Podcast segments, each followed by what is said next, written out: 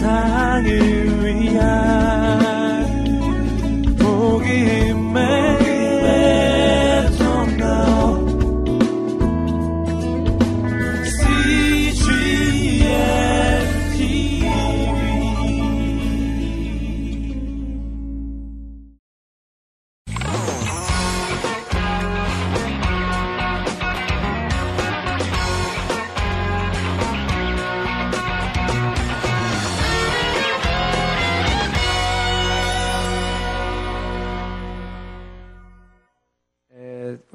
주님께서는 어, 공생의 사역을 갈릴리 지역에서의 공생의 사역을 주로 이제 가버나움을 중심으로 한 공생의 사역을 거의 마치시고 이제 오늘은 어, 예루살렘에서 십자가를 지기 위해서 십자가에 도전하시는 유다 사역으로 들어가게 됩니다. 즉 예수님의 공생의 후반기 사역으로 이동하게 됩니다.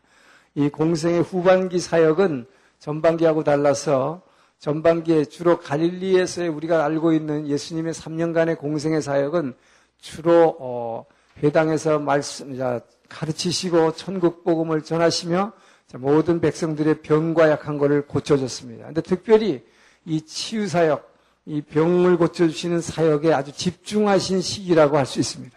그래서 갈릴리 사역은 어, 말씀도 말씀이지만 치유 사역에 많은 이적이 그동안 일어나는 걸 우리가 봤습니다. 근데 이제 후기 사역으로 예루살렘으로 향해서 십자가를 지시면서 예수님이 십자가에 이제 도전하면서 나가시면서는 이적보다는 어, 제자들을 이제 예수님이 십자가를 지시는 것에 대한 예수님의 늘 관심은 그였어요. 이 제자들이 과연 내가 십자가를 지고 이들이 나를 지금 메시아 주는 그리스도시요 살아계신 하나님의 아들이라고 고백했지만 과연 이들이 그 믿음을 가지고 이 십자가를 견뎌낼 수 있을 것인가? 주님의 관심은 늘 거기 있었습니다. 그렇기 때문에 이 후기 사역에서는 제자들에게 특별히 여러 가지 말씀을 통해서 이 제자들에게 십자가를 준비하게 하시고 또 자신이 십자가를 향해서 도전하시는 어, 이 표적을 두 가지를 행하십니다. 그렇기 때문에 후기 사역에서는 이 표적이라는 게 거의 없어요. 두 개 딱 행하시는데 그것은 십자가를 초청하는 것입니다. 나를 십자가에 못 박아라라고 도전하기 위해서 기적을 행하시는 것을 어, 보게 됩니다. 우리 이제 지난번에 변화산에서 이제 변화산, 변화되는 장면을 봤습니다. 이제 변화산을 내려오면서 제자들이 어, 물어보는 것입니다. 왜 성경에 아, 성경에 여호와의 크고 두려운 날이 임하기 전에 엘리야가 먼저 온다고 그렇게 기록이 되어 있습니까? 라고 어, 질문한 것입니다. 왜 꼭 어, 엘리야가 먼저 와서 주의 길을 예배해야 됩니까? 자, 이 질문에 대해서 예수님이 답변하시는 것입니다. 자, 과연 엘리야가 먼저 와서 모든 것을 회복해야 하리라. 자, 이것은 성경에 구약 성경에 기록되어 있는 대로 이 약속이 반드시 이루어져야 된다는 것입니다. 근데 예수님은 지금 이 제자들에게 관심을 어디에 돌려요? 너희들은 왜 엘리야가 먼저 온다는데 거기에 관심이 있느냐 이 말이에요. 근데 성경에 기록되기를 내가 왜, 왜 인자가 고난을 받고 멸시를 받아야 된다고 이렇게 기록되어 있는지를 아느냐?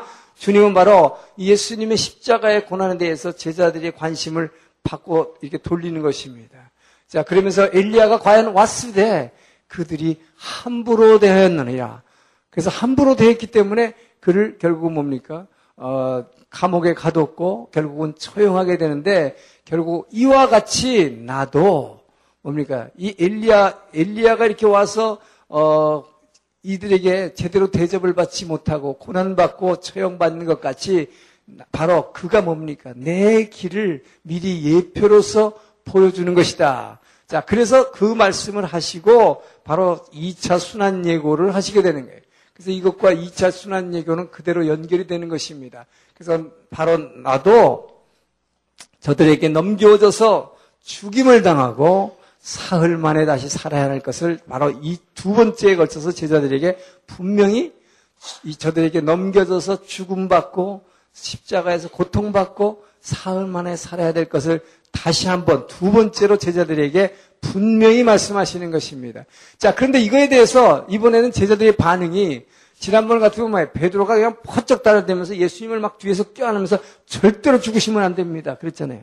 예, 근데 이번에는 이 베드로가 아, 그런 용기를 발휘를 못했어요. 왜? 지난번에 아주 혼났거든요. 한번. 예, 엄청나게 혼났거든요. 예, 그러니까 성경에 뭐라고 적혔습니까? 그들이 그냥 마음속에 굉장히 근심하니라. 왜요? 아, 예수님이 분명히 저분이 살아계신 지금, 어, 살아계신 하나님의 아들이시고, 구약에서 약속하신 그 메시아라면 다윗의 왕위를 받아서 오면은 엄청난 왕국을 지금 이루셔야 될 뿐인데, 자꾸 죽는다 그러니까 이해가 안 되는 거예요, 지금. 도저히 받아들일 수가 없는 것입니다. 여러분, 제자들은 지금 예수님이 십자가를 지시는 최후의 순간까지도, 최후의 만찬의 그 순간까지도 이 제자들은 이것을 받아들일 수가 없어요. 이 마음속에 도저히 예수님은 말씀하시지만 자꾸 딴 생각하는 건 듣고 흘려버리는 거예요. 받아들일 수가 없는 것이었습니다. 자, 이렇게 이들은 어, 어, 받아들일 수가 없었어요. 자, 이런 상황 하에서 자, 어떤 어, 이제 여기서 잠깐 또 하나의 이적을 행합니다. 이것은 이 당시에 이스라엘 유대인들에게는 이 성전세를 걷었어요.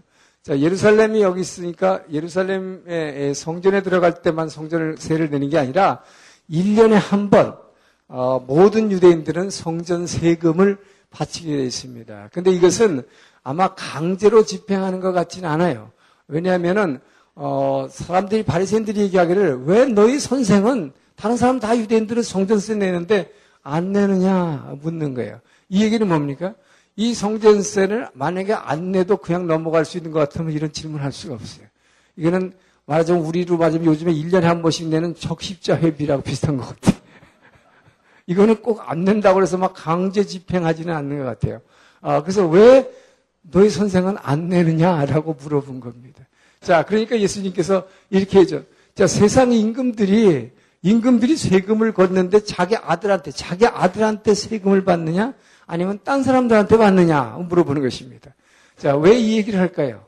어, 성전이라는 게 뭡니까? 내 아버지의 기도하는 집이라 그러잖아요. 이 성전은 내 아버지의 집이요. 자신의 몸이 성전이에요. 근데 이 성전 세, 자, 세금을 낸다는 것은 뭡니까? 세금을 걷는 임금이 자기 아들한테서 받기 위해서냐, 남들한테, 타인들한테 받기 위해서냐, 어, 이건 아주 직격탄이죠, 사실은.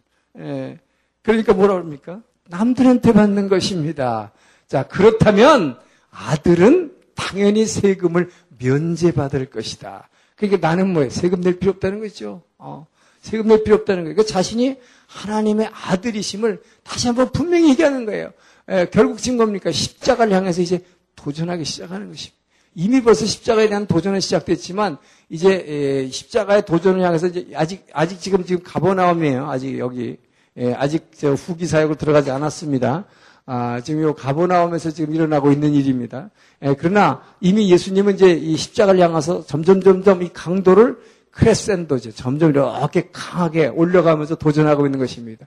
예, 자, 그러나 저들이 실족할까봐 내가 나는 안 내도 되지만 아들들은 내지 않아도 되지만 저들이 실족하지 않게 하기 위해서 어, 세금을 내겠다는 것입니다. 그런데 예수님 여기서 보면요, 여러분 이걸 아세요? 예수님은 돈을 만들어내는 이적을 행했습니다. 어, 예수님은 화폐도 찍어냈어요. 은화를 이, 이 세계라는 은화인데 은화를 만들어내셨는데 어떻게 만들어셨느냐? 그냥 예수님이 명령하셔서 말씀으로 만들어내실 수 있었지만 베드로를 시킨 것입니다. 자, 베드로의 직업이 뭐예요? 어부입니다. 그러니까 너 가가지고 물에 가서 네 직업이 그거 아니야. 너도 전문가니에요. 낚시를 들이면 제일 처음에 올라오는 물고기가 한 마리 있을 것이다. 근데 놀라운 것은요, 그 물고기의 입을 열면 거기에 은화 한 세겔이 그 안에 있을 거라는 거예요. 할렐루야! 아, 자, 이거는 굉장한 얘기입니다. 아, 그냥 예수님이 그냥 기적을 행하지 않으시고 베드로가 일하게 하시고 또 베드로의 직업이 낚시, 낚시하고 어부예요. 예, 그냥 그거를 통해서 일해서 어, 이 은화를 얻게 하는 것입니다. 근데 어쨌든 참 놀라운 것은 그 예수님이 그 물고기 속에다가 금화를 만들어 가지고 그 순간에 딱 집어넣어 준 건지 아니면 누군가가 배에서 모르고 떨어뜨렸는데 그 물고기가 그걸 물고서 돌아다니다가 이 베드로의 낚시에 걸린 건지 우리는 알 수 없어요. 예, 그러나 분명한 것은 뭡니까? 아, 예수님께서 하여튼 이 돈을 동전을 하나 만들 없는 데서 만들어내셨다는 것입니다. 예, 그렇기 때문에 주님은 참 무엇이라도 만들어낼 수 있는 분이시지만 베드로를 시켰다. 근데 여기서 베드로를 시켜서 낚시를 한 이유가 있어요. 그게 뭡니까? 베드로에게 어부인 베드로에게 너를 너는 뭐야? 그 그물을 버리고 나를 따르라 그래 놓고 뭐라고 했습니까? 내가 너로 사람을 낚는 어부가 되게 하리라. 할렐루야. 아, 사람을 낚는 어부가 되라. 자, 물고기를 한 마리를 건져서 물고기가 돈을 물고 나오는데 너 너희가 왜 내가 전도 나갈 때 돈 갖고 나갈 걱정하지 말라고 내가 얘기하느냐? 뭐야? 주님께서 다 공급해 주신다고 염려, 재정 문제에 대해서 염려하지 말라. 신발 하나, 전대 이런 거 준비하지 말고 옷 더 가져가려고 하지 말고 주님께서 왜 이렇게 한 줄 아느냐? 너는 사람을 낚으면 어떻게 해요?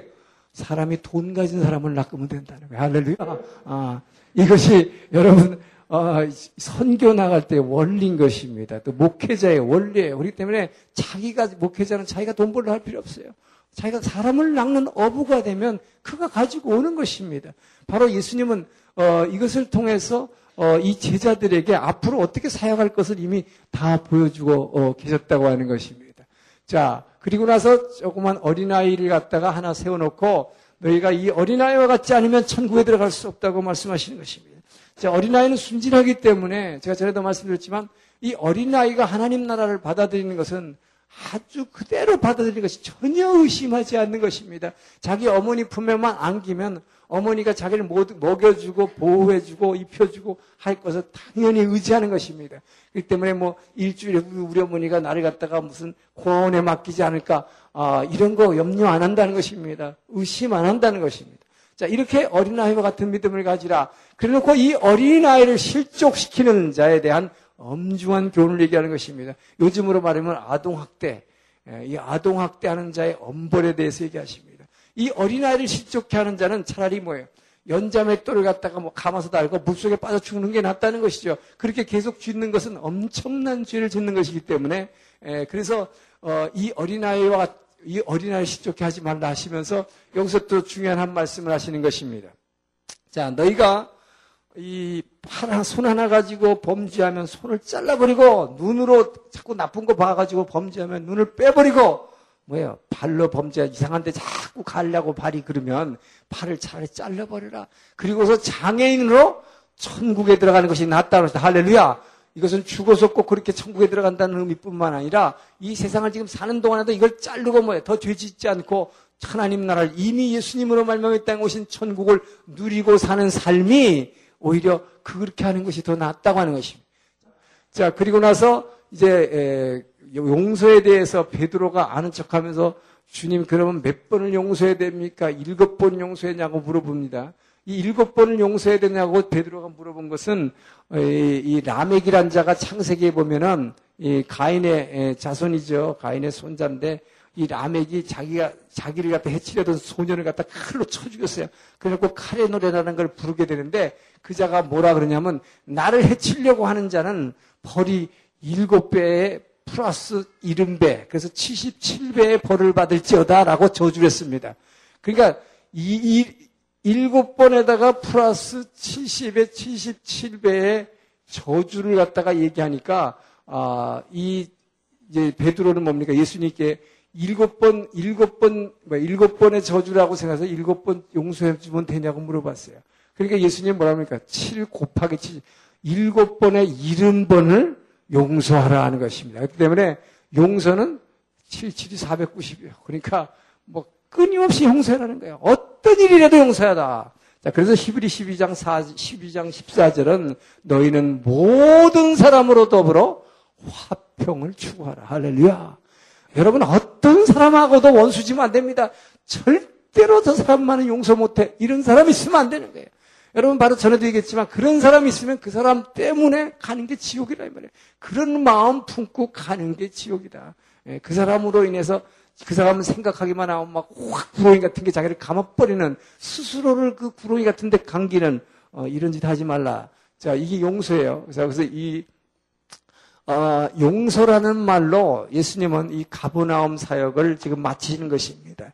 그래서 이 가보나움의 갈릴리 사역, 이 가보나움에서 임을 이 사령부로 한 갈릴리 사역을 마치시고 이제 서서히 어, 이 유단강 동편으로 해서 이 베리아 베리아 지역을 거쳐서 이 유다 지역의 사역으로 어, 유다 지역이죠. 어, 이 유다 지역으로 사역지를 옮기십니다. 그래서 이제 후기 사역으로 들어가요. 자, 예수님의 후기 사역. 이 에, 공생의 후기 사역은 후기 사역은 어, 유다 지방과 베레아 사역에 에, 집중하고 있습니다. 그래서 지금 결국 예수님은 뭐예요? 예수님의 목표는 여러분 예수님의 공생의 기간부터의 목표는 처음부터 예루살렘이에요. 이 예루살렘에 가서 십자가를 지는 것입니다. 바로 이, 이 십자가를 져야 되는 것이 예수님의 사명이기 때문에 이 분명한 목표를 향해서 지금 예수님은 도전하고 계시면서 이 십자가를 내게 지우라고 이게 도전하면서 이제 나가시는 것이 후기사의 특징이다. 그래서 여기서는 아까 말씀드린 대로 기적은 별로 없고 주로 말씀을 가지고 제자들에게 준비시키는 과정을 어 이제 보게 되는 것입니다. 이 후기 사역을 어 보도록 하겠습니다. 자, 제일 먼저 이제 초막절에서의 논쟁 사건이 나옵니다. 이 요한복음 7장에 나오는데 이 초, 막절이라고 하는 것은 뭐냐면은 이, 에, 이 이스라엘 유대 백성들이 지키는 세 개의 큰 3대 절기가 있죠. 구약에서 지키는 3대 절기가 뭡니까? 제일 큰 게 뭐예요? 6월절. 자, 6월절이라는 게 뭐죠?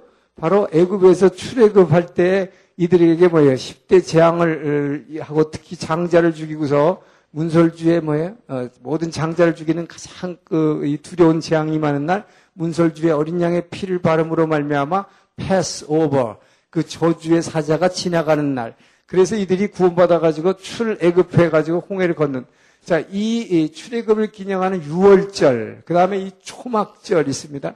이 초막절이라는 건 뭐냐면은 이들이 뭡니까? 어, 자, 시내산에서 1년간 어, 시, 이제 훈련 받은 다음에 훈련소에서 나와 가지고 가데스 바네아라고 하는 곳에서 어, 이 약속의 땅을 정탐하죠. 40일 정탐했는데 이들의 정탐의 결과 예수님 하나님께서 뭐 이들의 믿음을 어, 테스트했죠. 자, 과연 이 약속의 땅을 하나님께서는 뭐예요? 이들에게 이들이 싸워서 이들을 갖다가 뺏으라고 하는 게 아니라 내가 내 사자 천사를 미리 앞서 보내서 이 가나안 일곱 족속을 이쪽에서 몰아내고 이것을 너희에게 주겠다고 하는 출애굽기 23장, 33장의 약속이 있었어요. 근데 과연 이들이 그 약속을 믿느냐라고 하는 1년간의 이 신해산 훈련의 결과에 테스트에서 이들은 여지없이 뭐예요? 실패하고 말았죠. 왜? 정탐꾼들의 12명 중에서 다수결에 의해서 12, 12명 중 10명 대 2, 10대 2죠. 여호수아 갈렙을 제외한 나머지 10명 뭐예요? 어, 우리가 죽을 데가 없어서 이 사막에서 뭐 저들의 칼에 죽이려고 우리를 데려왔느냐? 그래서 모세를 돌로 쳐 죽이고 다른 장관을 뽑아서 애굽으로 돌아가자. 자 이러면서 이들이 밤새 울었다 그랬어요. 그래서 이들의 불신앙을 보시고 하나님께서 이들이 정탐한 하루를 1년으로 계산해서 뭐 40일 정탐했기 때문에 뭡니까? 이 40년 광야 생활이라는 게 바로 구약에서 이들에게 주어진 벌이었습니다. 근데 여러분 하나님 보세요. 이, 이 초막절이라는 절기가 왜 나왔는가? 이들이 40년이라는, 자, 이 벌에, 벌로 받은 게 불신앙. 이들이 하나님의 약속을 믿지 못하고, 어, 이 불평했던 그 불신앙 때문에 해준 이, 뭐예 벌입니다. 그래서 38년간을 이 가데스만에 주시면 뺑글뺑글 돌다가 다 죽어간 사건이. 그런데 1세들은 다 죽어갔지만 결국 2세들을, 에, 뭐예요. 이제 여수를 통해서 약속의 땅으로 데려 들어가는데, 자, 이 기간 동안에 이들은 죄를 졌음에도 불구하고 하나님께서는 뭐예요? 이들이 목마를 때마다 반석을 치면 물을 내주셨고, 이들이 뭐예요? 배고플 때에는 만나를 주셨고, 고기 먹고 싶다면 매출하기를 주셨고, 의복이 헤어지지 않았고, 신발이 헤어지지 않았다고 신명기는 기록하고 있는 것입니다. 바로 이 하나님의 은혜, 바로 이들이 이 광야를 거니는 40년 동안에 하나님께서 자기네들의 죄에도 불구하고 이스라엘을 면하지 아니하시고 우리를 먹여주시고 입혀주시고 특별히 여기에서 강조되는 것은 이 초막절의 행사에서 강조되는 것은 물인 것입니다. 바로 이 광야에서 물을 주지 않았다면 우리가 어떻게 이 생명을 유지할 수 있었겠는가? 자, 그래서 이 초막절이라고 하는 날은 바로 이스라엘 유대, 유대 제사장들이 이 예루살렘에 있는 뭐 실로암 연못에 가서 금, 황금으로 된 항아리를 가져갑니다. 그래서 황금으로 된 항아리에다 실로암의 연못에 물을 떠가지고 이 성전에 이 뭐예요 재단에다가 이 물을 붓는 이 예식을 행하는 거예요. 그래서 이것을 이 초막절을 갖다가 아, 이 8일 이제 일주일 동안 이제 행하는데 이 초막이라는 게 뭐예요? 광야에서 말하자면 텐트 치고 살았다는 뜻이죠. 그렇기 때문에 이날은 뭐 모든 사람이 텐트를 갖고 와서 예루살렘에 와가지고 전부 텐트에 자는 거예요. 일주일 동안. 에, 그러면서 그, 이, 뭐, 이게 이제 겨, 이, 이 기간이 비가 오지 않는 어, 건기입니다. 이 건기 여름을 지내면서 그런 하나님께서는 포도와 이, 저, 올리브라고 하는 이 과일들을 갖다가, 아, 이렇게 저, 이, 뭐야, 풍박에 주세요. 그래서 이 초막절이라는 게 보통 요즘으로 하면 한 9월, 9월에서 10월 달에 이르는 말하자면, 어, 추수감사절 같은 행사입니다. 그래서 이 추수감사절 같이 그, 이 여름 기간 동안에 이제 뭐 햇빛을 통해서 달아진 그 포도라든지 이런 올리브라든지 이런 걸 갖다가 하나님께 생스기빙으로 드리면서 어, 이 텐트에 생활을 하면서 하나님을 어, 기억하는 것입니다. 그러면서 마지막 8일째에는 대성회로 어, 집회를 큰 집회를 갖게 됩니다. 그래서 8일째 되는 대성회 날 대집회를 가지면서 이때에 에, 바로 이 에, 물을 기르다가 재단에다 부으면서 하나님께서 이제 뭐요? 이 9월, 10월이 지나고 나면 이제 파종을 시작해야 돼요. 새로 씨를 뿌려야 됩니다. 그래서 씨를 뿌려야 되기 때문에 여기는 우리하고 관념이 달라요. 여기 이스라엘의 기후는 우리는 봄이 되면 씨를 뿌리지만 여기는 우리 우리도 생각하면 가을이 씨 뿌리는 계절이에요. 그래서 이제 이른비를 내려주셔야 됩니다. 그래서 바로 물을 달라는 거예요. 이 생수를 우리에게 부어달라고 어, 이 기원하는 그래서 자기네 죄를 크게 회개하면서 어, 생수를 부어달라고 하는 이 초막절입니다. 자, 그래서 이 초막절 날, 자, 문제는 뭐냐? 이 문제의 발달. 왜 예수님이 일로 가게 되는가? 예수님은 지금 십자가를 지기 위해서 일로 어차피 가실 예정이었지만, 예, 여기서 발단은 형제들이었습니다. 예수님의 형제들이, 예수님의 형제들이 나중에 성경을, 신약 성경을 쓰게 되는 어, 야고보와 유다도 있지만, 이제 네 명의 형제들이 있었어요. 근데 이 형제들이 예수를 믿지 않았습니다. 그리고 예수님을 아주 귀찮게 생각했어요. 왜? 자꾸 동네 사람들이 귀신 들려가지고 이상한 짓 하고 단다니까 가가지고 집회할 때만 끌어내려고 그랬잖아요. 그죠? 그러니까 형제들이 뭐라는 예수님 보러 당신 보니까 근데 굉장한 이적을 많이 행한 건 사실이 아니냐. 그렇다면 당신이 진짜 뭔가 뭐, 뭐, 뭔가 남들이 얘기하는 대로 당신이 뭔가 썸씽이라면 그거 제발 이런 시골 촌동네서 하지 말고 왜 예루살렘 가서 성전 가가지고 그 대제사장이나 바리새인들한테 거기서 좀 인정받지 왜 이런 시골 촌동네에서 이런 거 하고 앉았냐는 거예요. 그래서 초막절이니까 당신 가서 거기서 한번 한번 해가지고 그냥 뭐 요즘 같으면 뭐 한번 확 떠보라는 거죠. 에, 예, 이렇게 막 동생들이 막 내몰았어요. 그랬더니 예수님은 난 너희들하고 같이 안 갈 테니까 너희들 먼저 가라 그랬습니다. 그래놓고 예수님은 나중에 에, 이제 홀로 가시게 됩니다. 자, 예수님이 나중에 일로 홀로 어, 이제 제자들과 함께 예루살렘에 가셨어요. 그래서 예루살렘 성전에서 일어난 논쟁입니다. 이 초막절의 논쟁이 바로 뭐냐? 몇 가지 얘기하는 거예요. 자, 거기에 서기관과 바리새인들이 보니까 이 사람들이 배우, 이 사람이 도저히 목수 아니에요, 목수. 배우지를 못한 사람이에요. 근데 어떻게 가리키는 걸 보니까 너무나 엄청난 가리킴을 받아요. 그러니까 도대체 어떻게 이렇게 무식한 사람이 이렇게 무식한 사람. 이 무식한 사람이 어떻게 이런 글을 가르칠 수가 있는가? 글을 깨우치지도 못하는 사람이 어떻게 이렇게 물어보죠. 그때 예수님께서 뭐라고 답변하십니까? 자, 내가 가, 내가 가리키는 나의 교훈은 내가 너에게 가리키는 것이 아니요. 바로 내 아버지께서 주시는 교훈이다. 할렐루야. 우리 주님께서는 늘 그렇게 얘기합니다. 베데스다 연못에서 또 38년 전 병자를 고쳤을 때도 아들은 스스로 아무것도 할 수 없나니 아들은 아버지께서 하시는 것을 보지 않고는 스스로는 아무것도 할 수 없느니라. 모든 존귀와 영광을 이 모든 이적의 모든 어, 것들은 아버지께로부터 오는 것임을 늘 말씀하신 것입니다.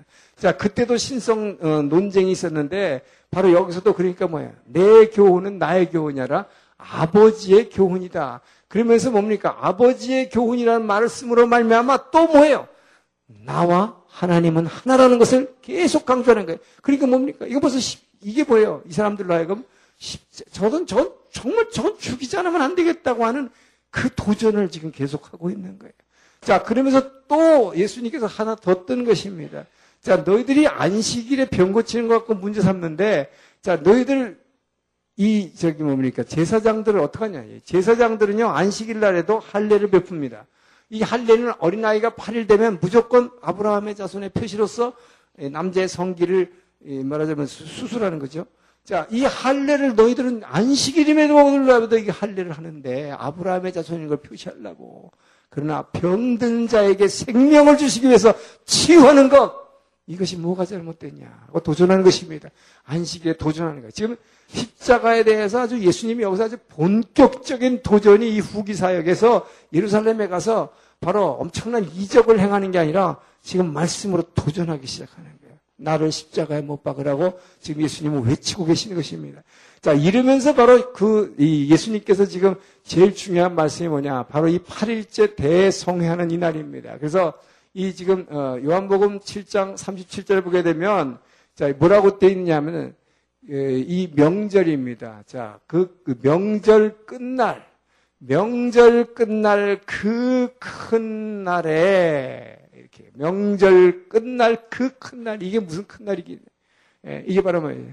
초막절의 마지막 날 8일째 대성회하면서 이들이 막 회개하면서 이 뭡니까 하나님 앞에 지금 이제 이른비를 내려달라고 생수를 우리에게 보달라고 우리 광야 생활 그 40년 하는 동안에 우리에게 늘 물을 목마름 때 물을 주신 그 하나님 우리에게 생수를 보달라고 하는 그때 명절 끝날 그 큰 날에 바로 유대인들인 메시아가 온다면 바로 1년에 한 번 있는 요 효막절 끝날 대성회 때에 메시아가 올 거라고 기대했던 것입니다.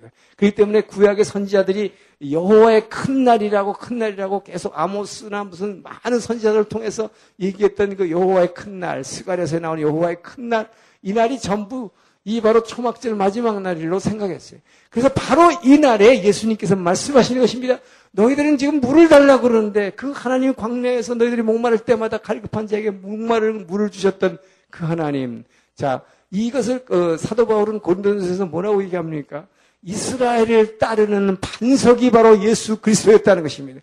반석을 치면 물이 나왔다는데 바로 이스라엘을 그 당시 예수님은 구약에서 등장하지 않았지만 이 반석 이스라엘 백성을 늘 따라다니고 있던 반석 바로 그분이 예수 그리스도였고 그 반석을 때릴 때마다 반석을 칠 때마다 물을 공급해 주셨던 그 예수 그리스도 할렐루야 바로 이 주님이 이 땅에 오신 것입니다. 바로 이 순간 바로 여기에 오신 그 예수님 명절 끝날 바로 그 큰 날에 주께서 성전 앞에 서서 크게 외쳐 가라사대 주님께서 이날 크게 외치는 거예요. 누구든지 목마른 자는 내게로 와서 마셔라. 이 물을 마시는 자는 내 배에서 생수의 강이 넘쳐나리라. 할렐루야. 바로 너희들이 이 너희들의 조상이 광야에서 40년 동안 이렇게 목마를 때 그 갈급할 때마다 물을 주었던 그 생수의 근원이 바로 나라고 하는 것입니다. 할렐루야. 바로 이 생수의 강, 아까 그, 그 거예요. 생수의 강이 내게서 흐르네. 이 생수의 강이 바로 근원이 주님이라고 하는 것을 여기서 선포하는 것입니다. 자, 그래서 이 예수님께서는 바로 여기서 이렇게 선포를 하시는 바람에 이제 이들이 진짜 이제 막 죽이기 위한 논쟁이 아주 구체적으로 막 시작이 되는 것입니다. 저자를 그냥 놔둬갔다 큰일 나겠다는 생각이 들어요. 여기에 대해서 이제 점점 점점 강하게 도전하고 나가시는 것입니다. 자, 여기서 예수님께서 이적을 거의 행하지 않으시는데 이적을 하나 또 해, 이, 말씀하시고 이적을 행하세요. 이 이적이 이제 예수님을 잡게 되는 큰 이 구실을 제공하게 됩니다. 이것이 바로 이 한 소경을 갖다가 고쳐시는 거예요. 소경을 고치시는 거예요. 자, 이, 어, 이, 소경은 길을 가다가 만났다고 그랬습니다. 길을 가다가 이 예수, 님이 이미 유다 지역으로 내려졌어요. 그래서 예루살렘 근처에서 길을 가시다가 길 가다가 소경을 만났습니다. 이때 제자들이 질문합니다. 자, 바로 우리가 잘 아는 대로 저 소경이 날 때부터 소경입니다. 자, 날 때부터 소경이에요. 젊은 청년인데 날 때부터 소경이 됐어요. 그러면 저 청년이 지금 저렇게 맹인이 된 것이 저 본인의 죄입니까? 아니면 부모님의 죄 때문입니까? 라고 질문하게 되는 것입니다. 자, 여기서 예수님의 답변이 뭐냐? 이것은 그 자신의 죄도 아니요. 부모의 죄도 아니요. 아버지께서 저 사람을 통해서 행하실 큰 일로 인하여 저를 맹인되게 하였다는 것이다. 할렐루야. 바로 하나님께서 행하실 큰 일. 자, 그, 큰 일이 뭐겠어요? 물론 이 사건만 보게 되면은 눈멀은 날 때부터 눈먼 소경이 여러분 이것이 눈을 뜬다는 것은 정말 정말 기적 중의 기적이에요. 예, 근데 그 자체보다는 예수님께서 지금 하나님이 뭐예요? 저 사람을 통해서 해야 할 큰 일, 그게 뭐예요? 예수님이 십자가를 지게 하는 것입니다. 할렐루야. 바로 그것을 지금 위해서 이 사람을 지금 고쳐야 된다는 것입니다. 자, 그래서 예수님께서는 보시에요. 예수님이 이미 소경을 한번 고친 적이 있어요. 지난번에 어떤 일이 있었냐? 날, 뭐야, 귀신이 들려가지고 벙어리 되고, 이, 뭐예요, 벙어리 되고 눈먼 사람이 있었습니다. 그 사람을 한마디로 꽂혔어요. 어, 이 못된 귀신아, 뭐야. 묶기만 하고 떠나, 저다! 예수께서 꾸짖으시니, 금방 나가셔요. 말 한마디면 조질 수 있어요. 근데 예수님께서는 이날 말이죠. 이 소경에게 그렇게 하지 않습니다. 예를 들어서 내 믿음이 너를 고쳤노라, 너를 구원하노라, 이렇게 하지 않습니다. 뭘 하세요? 안식일입니다. 자, 안식일 날에 도전하기 위해서는 안식일 날은 뭘 하면 걸려요? 일하면 안 돼. 그래서 예수님은 이날 일부러 이 소경을 고치시기 위해서 뭘 하십니까? 안약을 제조하시라. 안약을 제조. 자, 일을 거야, 일을. 이게 뭐야? 침을 뱉어가지고 땅에 진흙으로 이렇게 일을 하는 거야, 일을 하는 거야. 어, 이거는 아주 공식적인 도전입니다. 어, 안식일 날, 전에는 그냥 안식일 날 손 많은 자를 가지고 너 손 펴봐 이렇게 고친 거 가지고도 난리를 쳤어요.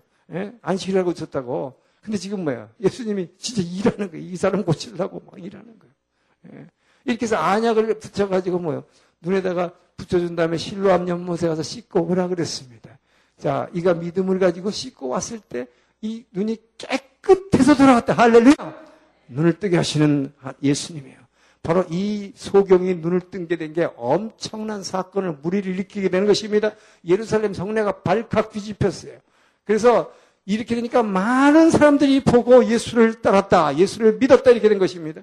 자, 그렇게 되니까 이제는 이 예수, 나사렛 예수, 목수 예수를 그리스도라, 메시아라고 어, 부르는 자들은 유대교에서 전부 출교를 하기로, 쫓아내기로 이제 당회에서 결정을 했습니다.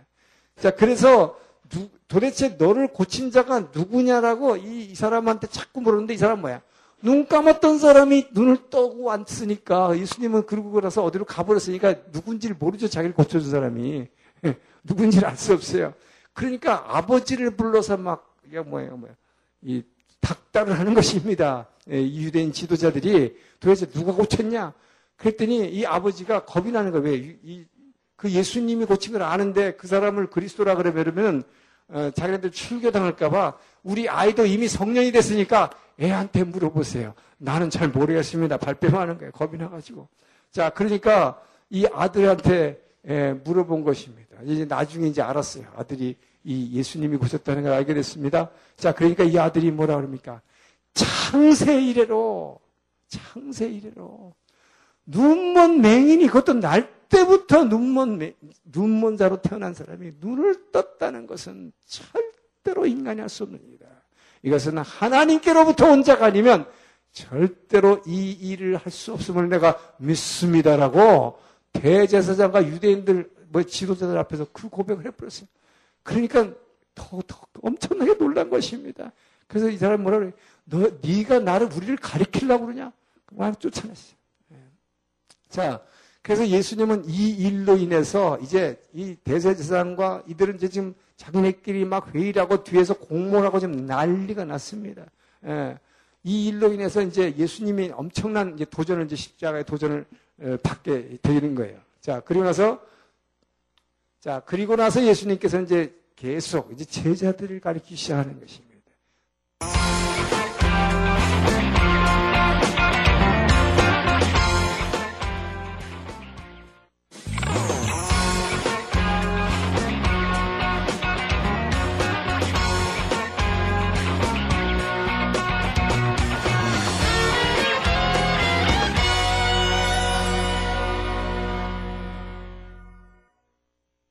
이 일로 인해서 이제 예수님이 엄청난 이제 도전을 이제 십자가의 도전을 어, 받게 되는 거예요. 자, 그리고 나서 자, 그리고 나서 예수님께서 이제 계속 이제 제자들을 가리키기 시작하는 것입니다.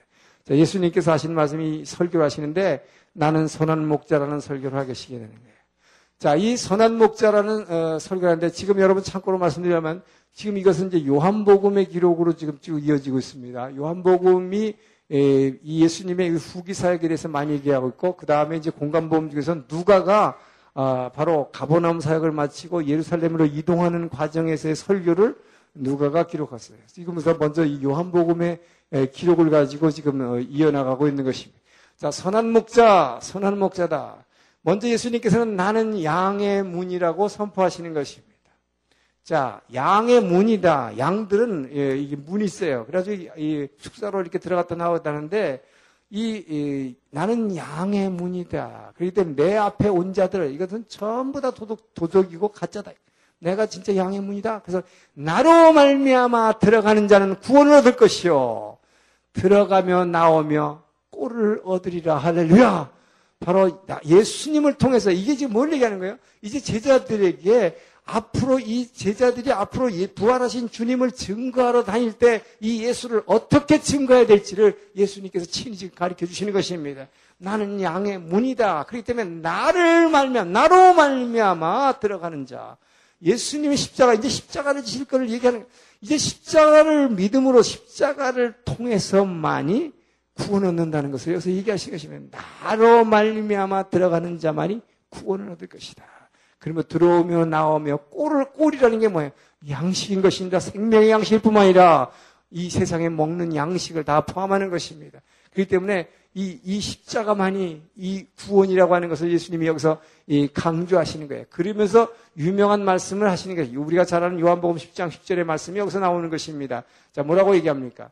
자, 도적이 오는 것은 뭐 때문에 온다고요? 도적이 오는 것은 도적질하고 죽이고 멸망시키기 위해서 오는 것이지만 내가 온 것은 양으로 생명을 얻게 하고 자 양으로 생명을 얻게 하고 그 다음에 뭐예요? 더욱 풍성이 얻게 하려 함이라. 할렐루야! 여러분 여기서 분명히 주님께서 말씀하신 걸잘 알아야 됩니다.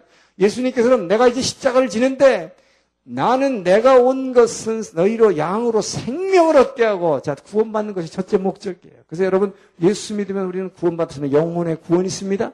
그러나 예수님은 이것으로 여러분 예수 믿고 구원받았다고 교회 왔다 갔다 한다고 이것만을 위해서 오신 게 아니라는 것을 분명히 얘기하는 것입니다. 그래서 아까도 뭐라고 했어요? 나, 나, 네 문, 나는 양의 문이니 이 문으로 말미암아 들어오는 자는 구원을 얻을 것이요. 나오고 오면 뭐야? 꼴을 얻으리라. 먹는 거, 여러분, 먹는 거, 영의 양식, 생명의 양식, 그 다음에 뭐예요? 육신의 양식, 마찬가지 지금. 내가 이 땅에 온 것은 양으로 생명을 얻게 하고 더욱 풍성히 얻게 하려 함이니라. 할렐루야. 그때 우리는 여러분 예수 믿은 다음에 여러분 예수님께서는 여러분 영혼 구원만을 위해서 예수 천당, 예, 뭐 불신치요. 예수 영혼만 구원하세요. 예, 우리를 구원하신 게 아니에요. 이제부터 뭐 더욱 풍성히 얻게 하려는 것입니다. 할렐루야. 그렇기 때문에 여러분의 질병은 반드시 고쳐지는 것입니다. 여러분의 문제는 해결되는 것입니다. 바로 들어오고 나오며 이 주님을 통해서 들어오고 나오는 자마다 꼴을 얻게 되리라고 주님께서는 말씀하시거든요. 여러분은 더욱 풍성히 얻는 자 되기를 주의 이름으로 축원합니다. 그렇기 때문에 그냥 단순히 예수 믿고 그냥 교회 왔다 갔다 해서 그냥 구원받았다는 것만으로 만족하지 말라고 주께서 말씀하고 계시는 것입니다. 자, 이렇게 에, 주님께서는 이 선한 목자라는 것을 이제 이 말씀을 하시는 것입니다. 그래서 이, 이, 자 여기서 십자가에 대한 얘기를 이제 한번 강조하시는 거예요. 선한 목자는 예수님이 여기서 십자가를 지실 것을 이, 다시 한번 강조하신 것입니다. 이 목자의 비유를 통해서 뭐라 그래요? 자, 나는 선한 목자라. 선한 목자는 선한 목자는 뭘 선한 목자로 하느냐? 자기 양들을 위해서 목숨을 버리리라. 할렐루야. 바로 내가 지금 십자가를 지고 죽는데 왜 죽느냐? 내가 바로 양, 목자이기 때문이다. 난 정말로 양들을 사랑하는 목자이기 때문에 선한 목자는 자기 양을 위해서 목숨을 버린다. 그래서 내가 십자가를 진다고 하는 것입니다. 십자가를 지는 목적이 분명히 나 때문에가 아니라 이 양들을 사랑하기 때문임을 여기서 분명히 밝히는 거예요. 그래서 양의 문이며 선한 목자며 이 얘기를 계속 하시는 것입니다. 그러나 사꾼은 어떤 거예요? 이 사꾼을 얘기하는 것입니다. 이게 비교된 게 사꾼이에요. 사꾼은 목자가 아니요. 오늘날 목사님들 중에 사꾼이 많습니다. 진짜 목자, 뭐 양들을 사랑하는 게 아니라, 아, 그래서 뭐라 그래요? 그 사꾼은 목자가 아니요. 양도 자기 양이 아니라. 그래서 뭐야, 이리가 오게 되면 겁이 나면 뭐야? 이 목자는 양을 두고 다 도망가 버리니라. 예, 오늘날 목자들 중에 그런 분들 있습니다. 예, 누구라고는 말 안 하겠어요. 예, 여러분들이 우리가 주변에 그런 그런 그렇기 때문에 정말 진짜 아, 진짜 목자는 자기 양들을 위해서 자기 목숨을 버릴 각오가 돼 있는 정말 그렇기 때문에 예수님께서 부활하신 주님 뭐에 베드로에게 뭐라고 그럽니까? 예? 넌 세상 어떤 누구보다도 나를 아직도 사랑하느냐라고 계속 강조해서 물으시는 거예요. 어, 정말 그 사랑을 가지고 있는 자라야만이 자기 목숨을 대신 양을 위해서 버릴 수 있다고 하는 것입니다. 여기서 바로 예수님은 십자가에 대해서 지금 다시 한번 강조를 하시죠. 자, 그리고 예수님은 이러고 나서 이제 이 십자가에 대해서 이렇게 준비를 시킨 다음에 예수님이 십자가에 죽은 후에 이제 부활하신 후에 예수의 부활의 증인이 될 이 제자들을 갖다가 훈련시키기 위해서 이제 70인을 갖다가 파송하는 것입니다. 지난번에 한번 12명의 제자를 파송한 일이 있어요. 이 12명의 제자를 파송한 것 자체 그때부터가 벌써 뭐 예수님은 십자가를 지실 거에 대비해서 이들이 어떻게 나가서 예수님이 십자가를 지시고 부활하신 후에 이제 승천하신 후에 이 제자들이 바로 그 부활의 증인으로서 어떻게 증거하고 어떻게 병을 고치고 해야 될 전도 지침 훈련을 이미 시킨 것입니다. 그래서 이번에 다시 한번 70인들을 갖다가 어, 파송하는 거예요. 자, 이 70인들을 파송하면서 뭐라고 하느냐? 너희들은 먼저 평강을 전하라 그럽니다. 그래서 어떤 집에 가서든지 먼저 이 집안에 평안이 있으리라. 여러분 그래서 예수님이 여러분에게 주는 처음에 메시지 여러분 믿지 않는 자들이나 믿는 자들에게 주는 메시지가 뭐예요? 샬롬이에요. 샬롬. 정선이 샬롬이란 말을 너무 좋아해요.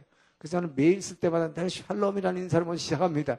왜요? 이 샬롬이라는 말을 만큼은 예수님이 믿는 자든 믿지 않는 자에 누구에게든지 이 말을 전하라 그랬어요. 제일 먼저 누구한테지 만나지만 샬롬, 평안이 있으라.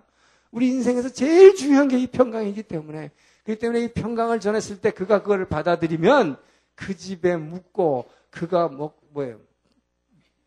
뭐 그가 뭐 대접하는 대로 먹고 그 집에서 유하라 한 것입니다. 자 그러면서 예수님께서는 뭘 하냐면 특별히 여기서 병 고치는 사역에 대해서 강조하십니다. 너희들은 반드시 그 집에 들어가서 병을 고쳐주고 뭐라고 얘기하라? 이 병이 왜 고쳐졌냐? 하나님 나라가 이미 가까이 와 있느니라고 선포해라. 할렐루야. 예, 그렇기 때문에 여러분 하나님 나라가 이미 왔기 때문에 주님이 이미 이 광야에서 뭡니까 마귀에게 시험을 받으면서 마귀의 권세를 갖다가 완전히 묶어버리셨기 때문에 이제 뭐예요? 예수님의 통치가 하늘나라의 통치가 일단 시작됐기 때문에 하나님 나라가 이 땅에서 시작됐다는 것을 선포하라는 것입니다. 자, 이들이 그래서 이렇게 나가서 갔다 와서 선교 선교 결과 보고를 하죠. 선교 결과 보고에서 뭐라고 그래요? 아, 신이 났어요. 이름 명이 나갔다 오니 와가지고 뭐라고 했습니까? 아니 주님의 이름으로 했더니 귀신도 복종합니다. 이게 너무 신기한 거예요. 이 70명이 나가서 해보니까 다른 것보다도 귀신 들리지 않는데 나사렛 예수를 명안히 묶기말고 떠나쳐다 하니까 귀신이 그냥 꼼짝 못하고 쫓겨나는 걸 보고 이걸 갖다가 굉장히 자랑하는 것입니다. 자, 그러니까 예수님께서 뭐라 그럽니까? 예수님께서 이렇게 합니다. 과연 너희, 너희가 그렇게 내 이름으로 선포할 때에 하늘로부터 사탄이 번개처럼 번개같이 떨어지는 것을 내가 보았다. 할렐루야. 여러분 이 말씀을 분명히 새기시기 바랍니다. 여러분 나사렛 예수 이름으로 여러분들이 누가 귀신 들린 자 이상한 사람 봤을 때 그냥 선포하세요. 여러분은 내가 하는 게 이게 무슨 능력이야? 내가 하는 게 아니에요. 주님께서 지금 뭐라 합니까? 너희는 내 이름으로 했지만 내 이름으로 할 때 주님께서 증거하시는 것입니다. 너희가 내 이름으로 선포할 때 하늘로부터 사탄이 번개처럼 땅으로 떨어지는 것을 내가 보았노라. 할렐루야. 주께서 이렇게 증거하시는데 무엇을 두려워합니까? 무엇을 겁을 냅니까? 그렇기 때문에 예수, 예수님께서 지금 여기서 제자들이 얘기하는 거예요. 내가 너희에게 나를 믿는 제자들 너희에게 뱀과 전갈을 밟는 권세를 주고 자, 또 뭐라 그럽니까? 이 사탄의 모든 능력, all the power, all the power. 이 모든 사탄이 가지고 있는 모든 능력을 제어할 수 있는 권세, authority. 이 authority를 내가 너희에게 부여하노라. 할렐루야. 여러분, 그렇기 때문에 우리가 예수의 이름으로 선포한다는 게 여러분 얼마나 능력이 있다는 것을 여러분 아시기 바랍니다. 이것이 바로 믿음이에요. 우리 주님께서 바로 제자들을 파송하실 때 이렇게 말씀하셨기 때문에 이것이 바로 예수님이 십자가를 지시기 전에 제자들이 이제 앞으로 예수님 십자가 지신 후에 부활하신 예수님을 어떻게 증거해야 될 것을 이미 여기서 얘기하신 것입니다. 이 선교 지침을 우리에게 미리 분명해 주신 것입니다. 그렇기 때문에 여러분 믿는 자들이 여러분 두려워하지 마세요. 그렇기 때문에 여러분이 나사렛 예수라는 명할 때 하늘에서 사탄이 번개같이 떨어질 뿐만 아니라 여러분들이 뱀과 정갈을 갖는 권세를 주셨고 사단의 모든 능력을 제어할 수 있는 오소리티를 우리에게 부여하심을 믿으시기 바랍니다. 그렇기 때문에 주님께서는 너희를 해야 할 자가 아무도 없습니다. 할렐루야! 두려워하지 말라는 거예요. 너희를 해야 칠 자가 아무도 없느니라. 바로 우리는 그렇기 때문에 나사렛 예수의 이름을 명령할 때 귀신이 쫓겨나고 질병이 치유되는 것을 믿으시기 바랍니다. 할렐루야! 바로 여러분 이것이 바로 주님께서 우리에게 주신 능력이요. 이것이 우리에게 오늘날 모든 선교에 지치며 전도의 원칙인 것입니다. 우리는 그렇기 때문에 이 능력을 가지고 받아 나가는 거예요. 그래서 믿는 자에게 이런 표적이 나타나니 너희가 귀신을 쫓으며 새 방언을 말하며 병든 자에게 손을 얹으면 나으리라. 할렐루야. 무슨 독을 먹을지라도 해함이 없을 것이며 할렐루야. 믿습니까? 저는 믿습니다.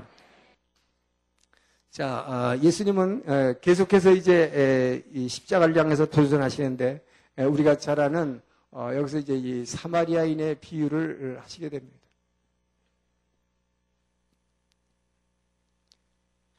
자, 아, 이 사마리아인의 비유라는 것은 어떻게 나왔냐면 어떤 율법사가 나왔어요. 이 율법사가 아, 예수님께 질문합니다. 질문을 하기를 어떻게 영생을 얻을 수 있습니까? 자, 이런 질문을 많이 하죠. 자, 그러니까 예수님께서는 뭐라고 하라고 본인이 대답하시냐고 이렇게 얘기해요. 율법에는 뭐라고 쓰여 있으며 너는 어떻게 읽느냐 물어봤어요. 예, 네가 율법의 말씀을 맨날 읽고 있다면 영생을 어떻게 얻는지 너 이미 답을 알고 있지 않느냐 하는 것입니다. 자, 그랬더니 이 사람이 예, 아주 대답을 잘해요. 뭐라고 그럽니까? 예, 성경에 이르기를 마음을 다하고 힘을 다하고 뜻을 다하여 주 너의 하나님을 사랑하고 내 이웃을 내 몸과 같이 사랑하라. 자, 이 두 가지 계명을 지키라고 하셨습니다. 그랬더니 참 너 대답 잘했다. 그대로 행하라 그랬어요. 그럼 그대로 행했으면 되는데 이 사람이 또 뭐라고 성경에 기록되어 있냐? 자기를 드러내려고 말을 하나 붙였어요. 그렇다면 이웃 사랑하라 했는데 내 이웃이 내가 사랑해야 할 이웃이 누굽니까 하는 것입니다. 왜 자기를 드러내려고 이 얘기를 했는가? 이 사람은 아마 이웃 사람한테 많이 도와주고 자기가 선을 많이 행한 것 같아요. 이제 그거를 드러내려고 어, 이 얘기를 했다고 지금 성경 기자는 그렇게 기록을 하고 있습니다. 자, 이것을 가지고 예수님께서는 바로 이 선한 사마리아인의 비유를 드는 것입니다. 이웃이 누굽니까? 자, 이웃은 누구냐? 바로 지금 여기 이게 지금 예루살렘이에요. 그렇기 때문에 여기에는 예수님은 지금 뭘 하려고 지금 십자가를 향해서 계속 도전하고 있어요. 그러니까 누구를 딱 찝느냐? 그냥 일반인을 얘기하잖아요.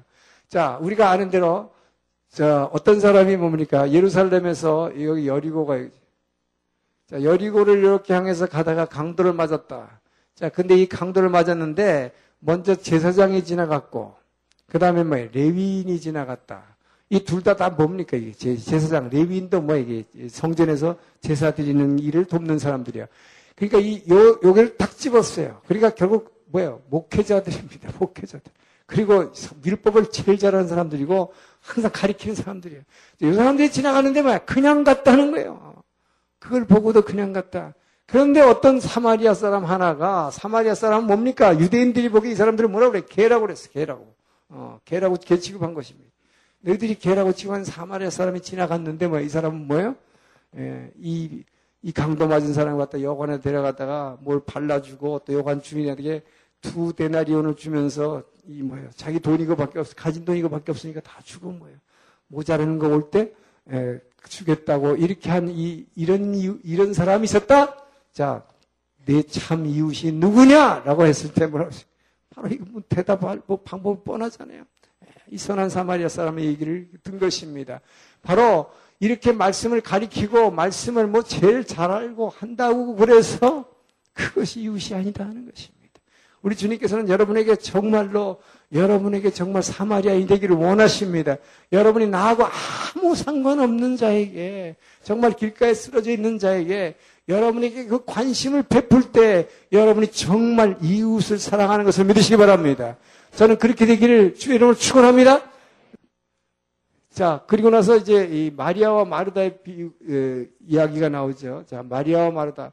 자, 예수님은 어, 이, 이 유다 지역의 예루살렘 근처에 오셨을 때는 늘 에, 마리아와 마르다의 집에 머무셨어요.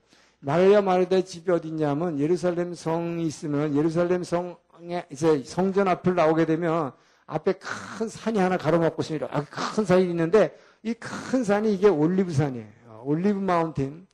이 에, Olive Mountain인데 이 Olive Mountain은 우리가 이제 성경에서 감람산이라고 하죠. 마태복음 24장에 보면 감람산 강화라는 게 나오죠. 이 감남산, 이 올리브산이죠. 이 올리브산을 하나 넘어가면 요건 산 너머에 있는 마을이 베단이라는 마을입니다. 그래서 이 베단이라고 하는 곳에 예수님은 늘 여기서 머무시고 이제 그 이 산을 넘어서 예루살렘 성전에 가시고 그랬어요. 에, 그래서 이 마리아 마르다는 그래서 유명해졌는데 자이 어, 이 집에 예수님이 들어가셨을 때 우리가 잘하는 일이죠. 마르다는 뭘 했다 그러세요? 뭐 예수님이 음식 장만하려고 뭐 온갖 일 다 하고 청소도 하고 뭐 별가지 일을 많이 했어요. 근데 보니까 자기 동생 마르야는 도와줄 생각 하나도 안 하고 어, 마리아 마르다 입장에서 보면 솔직히 얌체지요. 어, 그냥 예수님 앞에 탁 무릎 꿇고 말씀만 듣고 앉은 거예요. 그러니까 얼마나 얄미우면 오죽하면 와서 예수님한테 마리아한테 직접 얘기도 안 하고 선생님 쟤는 지금 나를 안 도와주는데 쟤한테 뭐라고 명령하셔가지고 나를 좀 도와달라고 그랬어요. 예, 이렇게 얘기하잖아요. 자, 그때 예수님께서 뭐라고 얘기합니까? 마르다야, 너는 너무 많은 것을 하려고 그랬다. 이게 결국 뭡니까? 둘 다 예수님을 사랑하는 거예요. 예수님을 사랑하는데 여러분 예수님을 사랑해서 하는데 예수님이 정말 좋아하시는 게 뭔가를 우리가 알아야 된다는 것이죠. 지금 마르다는 뭐예요? 열심히 사역을 해서 예수님을 기쁘게 해드리려고 음식을 준비하고 청소도 하고 뭐 많은 지금 저 준비를 하고 있어요. 예, 그런데 마리아는 뭡니까? 오직 주님의 말씀에만 귀를 기르는 것입니다. 자, 그런데 이 예수님은 뭘 얘기하냐 마르다에게 너는 한 가지만 하다. 아니면 한 두 가지, 몇 가지만 하라. 근데 넌 너무 많은 일을 하려고 그런다.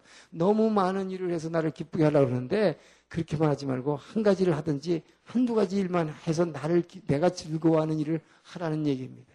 자, 그러면서 마리아는 이 좋은 편을 택하였으니 이 좋은 편, 이게 뭘까요? 이 좋은 쪽을 택하였다 말이에요. 그랬으니까 이 좋은 편을 택하였으니 이것을 빼앗을 자 없으리라. 할렐루야. 주님께서는 말씀을 듣는 것을 얼마나 귀하게 여기시는지 여러분 제가 전에도 얘기했지만 하나님은 영이신데 이 영은 뭡니까? 충만의 영인 것입니다. 그렇기 때문에 그분은 늘 철철 넘치는 충만의 영을 누군가가 여러분 사람이 바로 사람이 하나님의 사랑의 대상으로 이 땅에 지은 것이 여러분을 진흙으로 지으시고 여러분을 뭐 질그릇으로 지어서 이 질그릇이 그분 앞에 이렇게 받아대기만 하면 너무나도 기뻐하시는 거예요.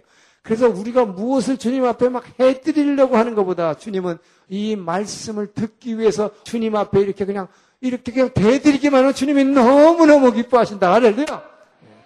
여러분 정말 축복받은 존재들입니다. 우리 주님께서 마리아를 칭찬하신 것이 여러분을 칭찬하실 것입니다. 왜요? 그 충만의 영 앞에 그냥 아무것도 안 하고 이렇게 딱 말씀을 들으려고 이렇게 엎드리는 자를 주님은 너무 기뻐하신다. 할렐루야. 자, 여러분, 그래서 예수님께서 뭐라고까지 말씀하신지 아십니까? 예수님께서 전에 이, 뭐예요? 이 가보나움과 이 고라신과 베세다 기적을 만행하신 마을을 갖다가 저주하면서 한탄하신 적 있죠? 자, 그때 예수님께서 뭐라 그러냐? 마지막 날에, 여러분, 심판 날에 예수님이 놀라운 말씀 하셨어요.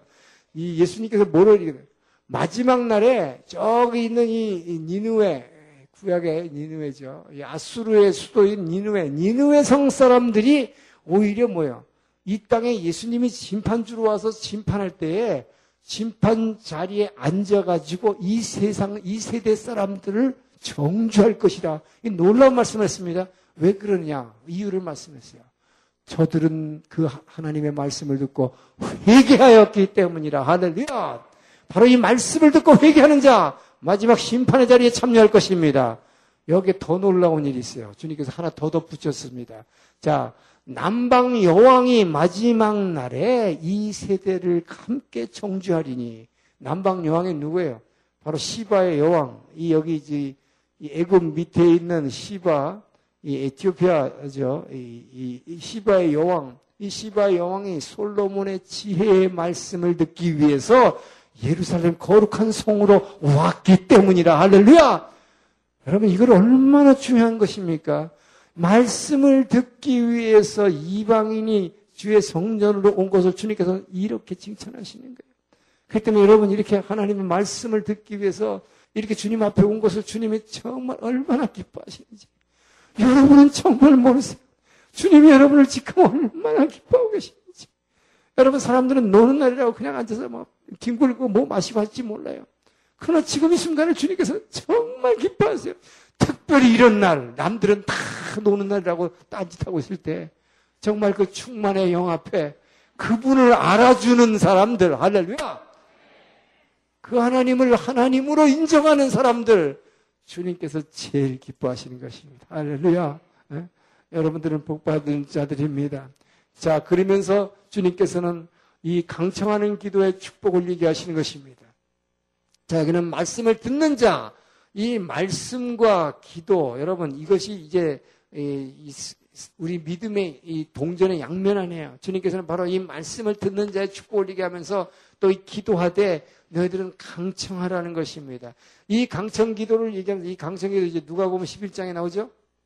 이 강청 기도를 주님께서는 얘기하면서 너희들은 기도할 때 그냥, 그냥 내 기도가 이루어질지 안 이루어질지 이렇게 하지 말고 내 기도가 반드시 이루어질지 말고 강력하게 주님께 붙잡고 기도하라는 것입니다. 강청이라는 말은 뭐예요? 어, 강청이라는 말은 그냥 간청하고도 달라서 어, 이 비유를 해야 이 뜻이 설명이 되죠. 이 예수님 유명한 비유했잖아요. 소위 떡 세 덩어리. 이 떡 세 덩어리를 밤에 빌리려 온 친구의 비유입니다. 에, 누가 손님이 갑자기 자기 집에 밤중에 찾아왔어요. 근데 이 밤중에 이 손님을 대접하려니까 떡 세 덩어리가 필요한데 자기 집에 없는 것입니다. 이웃집 친구에게 가가지고 이제 옷을 주섬주섬 입고 잠자는 네 발이죠. 문 두들기면서 떡 세 덩어리만 빌려다오. 그러면 내 지금 손님이 왔는데 이걸 빌려달라고 해서 계속 두드리는 것입니다. 자, 이렇게 할 때에 예수님이 뭐라 그럽니까? 그 사람이 내가 친구됨을 인하여 빌려주는 게 아니라 그 사람이 뭐라 그러냐. 이미 나는 옷을 벗고 밤이 늦었으므로 아이들과 다 벗고 지금 이 잡이 들었느니라. 난 나갈 수 없노라. 그래서 처음에 그렇게 얘기할 거다 이 말이야. 그러나 친구됨을 인하여서가 아니라 내가 뭐야. 강청함으로 제발 좀 빌려다오 하고 이렇게 강청하면 뭐야. 그가 열어주지 않겠느냐. 그가 빌려주지 않겠느냐. 자, 그러면서 주님께서 하신 말씀이 뭡니까? 바로 여기에서 우리가 마태복음 7장 7절에 잘 아는 뭐야? 구하라 주실 것이요. 두드리라 열릴 것이요. 찾으라 찾을 것이요. 이 말씀하신 거예요. 바로 이 말씀의 배경이 지금 뭘 얘기하는 건지 우리 알아야 됩니다. 마태복음에서는 그렇게만 나와 있기 때문에 우리는 뭐든지 구하면 다 주고 뭐 두들기면 다 열리고 무조건 찾기라 그러면 찾을 것이고 그렇게 생각하는데 그 대상이 뭔가 하는 걸 무엇을 구할 것이며 무엇을 두드릴 것이며 무엇을 찾아야 되는지를 여기서 얘기하시는 거예요. 그러면서 주님께서는 무슨 비유로 지금 예, 말씀하십니까? 자, 너희들도 너희들이 뭡니까? 여기서 우리가 잘한 대로 주님 뭐라 그랬어요? 자녀가 떡을 달라 하면 누가 돌을 주겠으며 어, 생선을 달라는데 누가 전가를 주겠느냐? 자, 너희가 악하거든. 자, 악하거든. 너희가 악할지라도 자식들에게 좋은 것을 줄 줄 알거든. 하물며 하늘에 계신 아버지께서 너희가 성령을 구하는데 성령을 주시지 않겠느냐. 할렐루야. 여러분 성령을 간과하십시오. 여러분 왜 내게는 성령을 체험 못합니까? 나는 성령을 왜 모르겠습니까? 이렇게 하지 말라는 거예요. 이 떡을 떡을 빌려달라고 강청하는 이 친구처럼 구해보라는 것입니다. 바로 구하면 구하라 주실 것이요. 구하라는 게 뭡니까? ask for 없는 것을 구하라는 것입니다. 찾으라는 건 뭡니까? 찾으라는 건 seek, look, look for라는 건 뭐예요? 옛날에 내가 가졌던 거예요.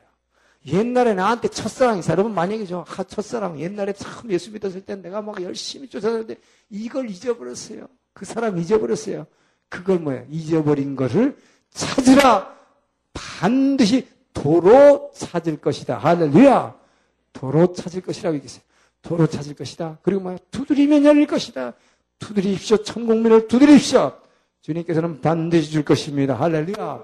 바로 우리는 그렇기 때문에 이 약속을 가지고 여러분 주님 앞에 엎드릴 때에 주께서는 여러분들에게 반드시 성령을 선물로 주실 것을 믿으시기 바랍니다.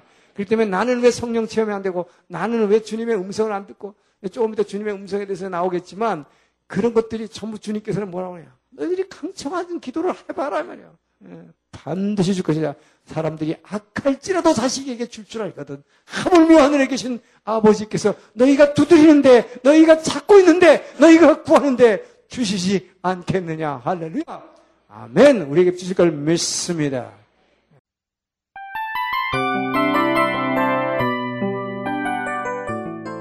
이 프로그램은 청취자 여러분의 소중한 후원으로 제작됩니다.